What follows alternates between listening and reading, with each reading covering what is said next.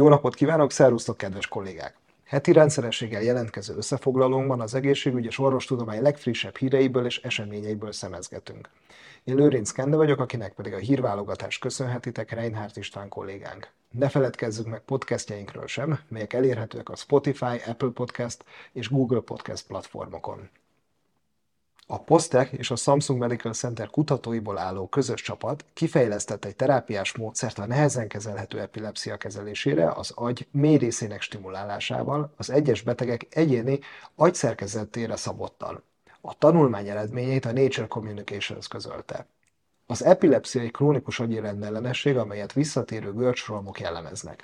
Az epilepsziás betegek körülbelül 30%-áról ismert, hogy gyógyszerrefrakter, ami azt jelenti, hogy nem reagálnak a gyógyszeres kezelésekre.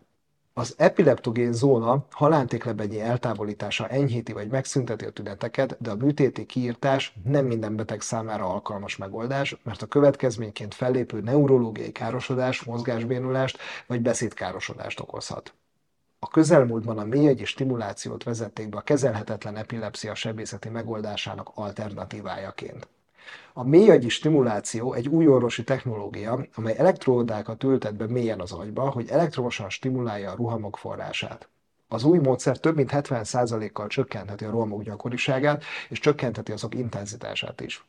A hagyományos mélyagyi stimuláció során alkalmazott ingerek azonban nem tudták egységesen elérni az egyes agyi struktúrákat. Ennek eredményeként a széleskörűen alkalmazott ingerek a célszöveteken túra terjedtek, fájdalmat, fokozott depressziót és egyéb mellékhatásokat idézve elő. Egyéb hátránya az volt, hogy lerövidítette az akkumulátor élettartamát is. E problémák leküzdésére a közös csapat egy szekvenciális keskenymező stimulációs módszert javasolt patkánymodellen. A hipokampusz a halántéklebegy epilepsziában a legáltalánosabb rohamközpont, nagy és megnyúlt.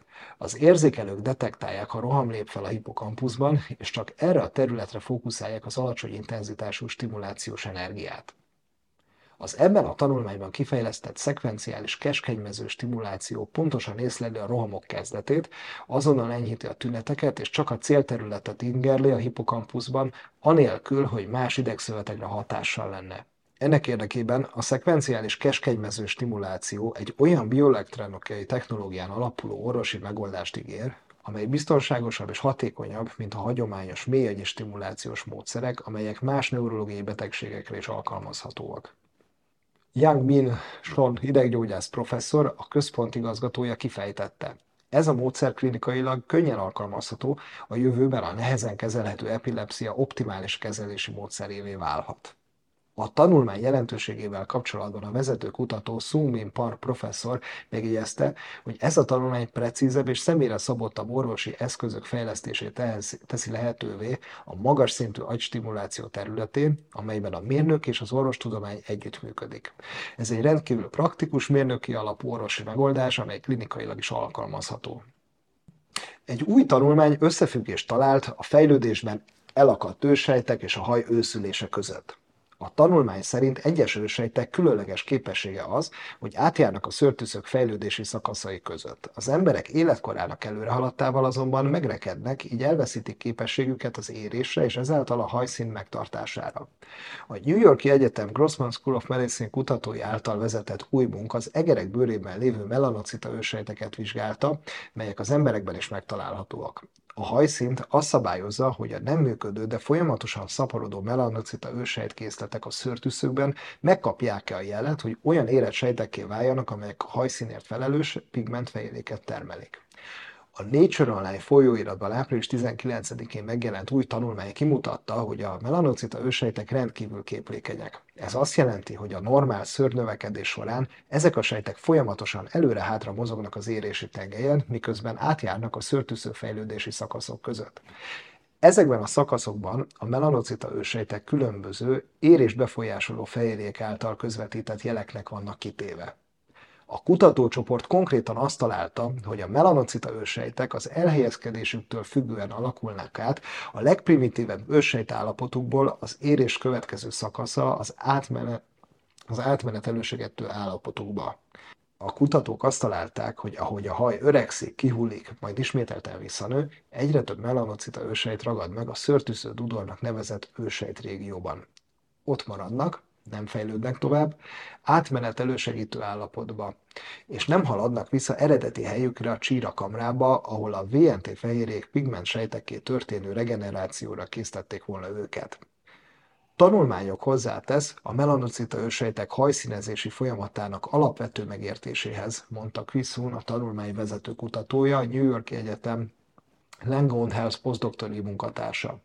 Az újonnan felfedezett mechanizmusok felvetik annak lehetőségét, hogy a melanocita ősejtek ugyanilyen rögzített helyzetben léteznek az emberben is. Ha igen, akkor az egy lehetséges utat jelent az emberi haj őszülésének visszafordítására vagy megelőzésére azáltal, hogy elősegíti, hogy az elakadt sejtek újra elmozduljanak szörtűsző fejlődési régiói között. A kutatók szerint a melanocita ősejtek képlékenysége nem jellemző más önregeneráló ősejtekre, például a szőrtűszőket alkotó ősejtekre, amelyekről ismert, hogy csak egy irányba mozognak a meghatározott érési idővonal mentén. Például az átmenet elősegítő szőrtűszősejtek soha nem térnek vissza eredeti ősejt állapotukba. Ez részben magyarázatod arra, hogy miért tud tovább nőni a haj, még akkor is, ha a pigmentációja meghibásodik, mondja Sun. Ugyanennek a kutatócsoportnak a korábbi munkája kimutatta, hogy VNT jelzése volt szükség a melanocita ősejtek érésének és pigment termelésének serkentéséhez. Ez a tanulmány azt is kimutatta, hogy a melanocita ősejtek sok billiószor kevésbé voltak kitéve a VNT jelzéseknek a szőrtűsződudorban, mint a szőrcsírag régióban, amely közvetlenül a dudor alatt található. A legutóbbi kísérletekben olyan egereken, amelyeknek a szőrét fizikailag öregítették kitépéssel és kényszerű újranövesztéssel, a szőrtűszők száma, amelyekben melanocita ősejtek megtapadtak a tüsződudorban, a kitépés előtti 15%-ról közel felére nőtt az erőltetett öregedés után. Ezek a sejtek képtelenek voltak regenerálódni, vagy pigmenttermelő melanocitáká érni.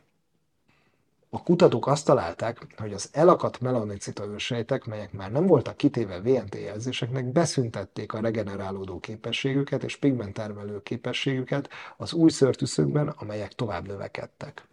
Ezzel szemben más melanocita ősejtek, amelyek tovább is oda-vissza mozogtak a tüsződudor és a szörcsíra között, megtartották azt a képességüket, hogy melanocita ősejtekként regenerálódjanak, melanocitákká érjenek, és a pigmentet termeljenek a teljes két éves vizsgálati időszak alatt.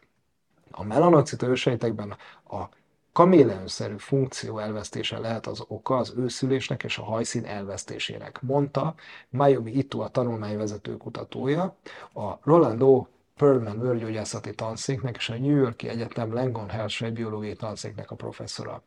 Ezek az eredmények arra utalnak, hogy a melanocita ősejtek mozgékonysága és a visszafordítható differenciálódása kulcsfontosságúak a haj egészségének és színének a megőrzésében, mondta szintén Majom Ito. Azt mondja, hogy a csapata azt tervezi, hogy megvizsgálja annak a módját, hogy helyreállítsák a melanocita ősejtek mozgékonyságát, vagy fizikailag visszahelyezzék azokat a csírakamrába, ahol a pigmentet termelhetik.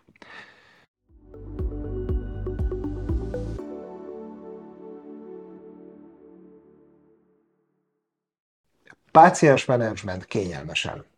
Mára világosan látszik, hogy a koronavírus járvány következményei az egész magyar gazdaságra jelentős negatív hatást gyakoroltak, amely alól a hazai magánegészségügyi szolgáltatók sem kivételek. A szolgáltatók nagyon rövid időn belül kénytelenek voltak a digitalizáció és a transzparencia irányába elmozdítani a szolgáltatásaikat.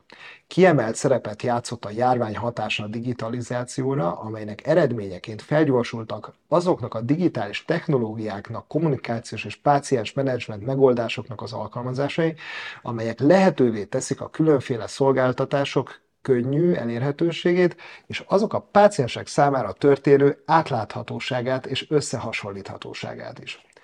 A fogyasztók többségének részéről az egészségügy esetén is alapelvárásá vált az online időpontfoglalási, páciens menedzselési, digitális konzultációs és fizetési rendszereknek az elérhetősége.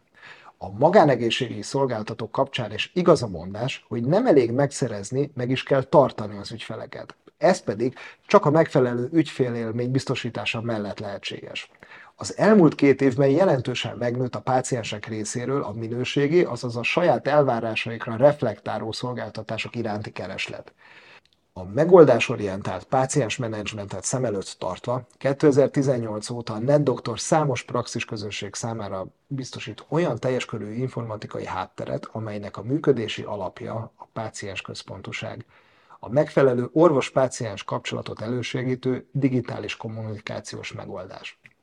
A NetDoktor egy könnyen kezelhető és egyére szabható webes hozzáféréssel biztosítja a praxisok számára a pácienseik panaszainak, státuszának rögzítését, illetve az előre rögzített kódokkal az ellátás besorolását a finanszírozott vagy a nem finanszírozott kategóriába. A programban mindenhol meglévő sablonok segítségével ugyanilyen egyszerű a műtéti tájékoztatók, beleegyező nyilatkozatok, műtéti leírások elkészítése. A rendszer pillanatok alatt összeállítja a szükséges igazolásokat és elbocsájtó dokumentációt, ambulánslapot, zárójelentést. A platform függetlenségnek köszönhetően bárhonnan, bármikor és bármilyen eszközzel hozzáférhet az orvos a praxis teljes adatbázisához. A NetDoktor szoftverek egyszerűen gyorsan kezelhető felülettel rendelkeznek, Fejlesztésük sok száz orvos felhasználó tapasztalat és igénye szerint történt több mint 28 éves orvosinformatikai páciens ismeret alapján. Váltson NetDoktorra még ma, és töltse le az applikációt ingyenesen a Google Play áruházból, illetve az App Store-ból. Kedves kollégák, ennyi volt már a doktorhírek, következő adásunkban találkozunk. Szervusztok!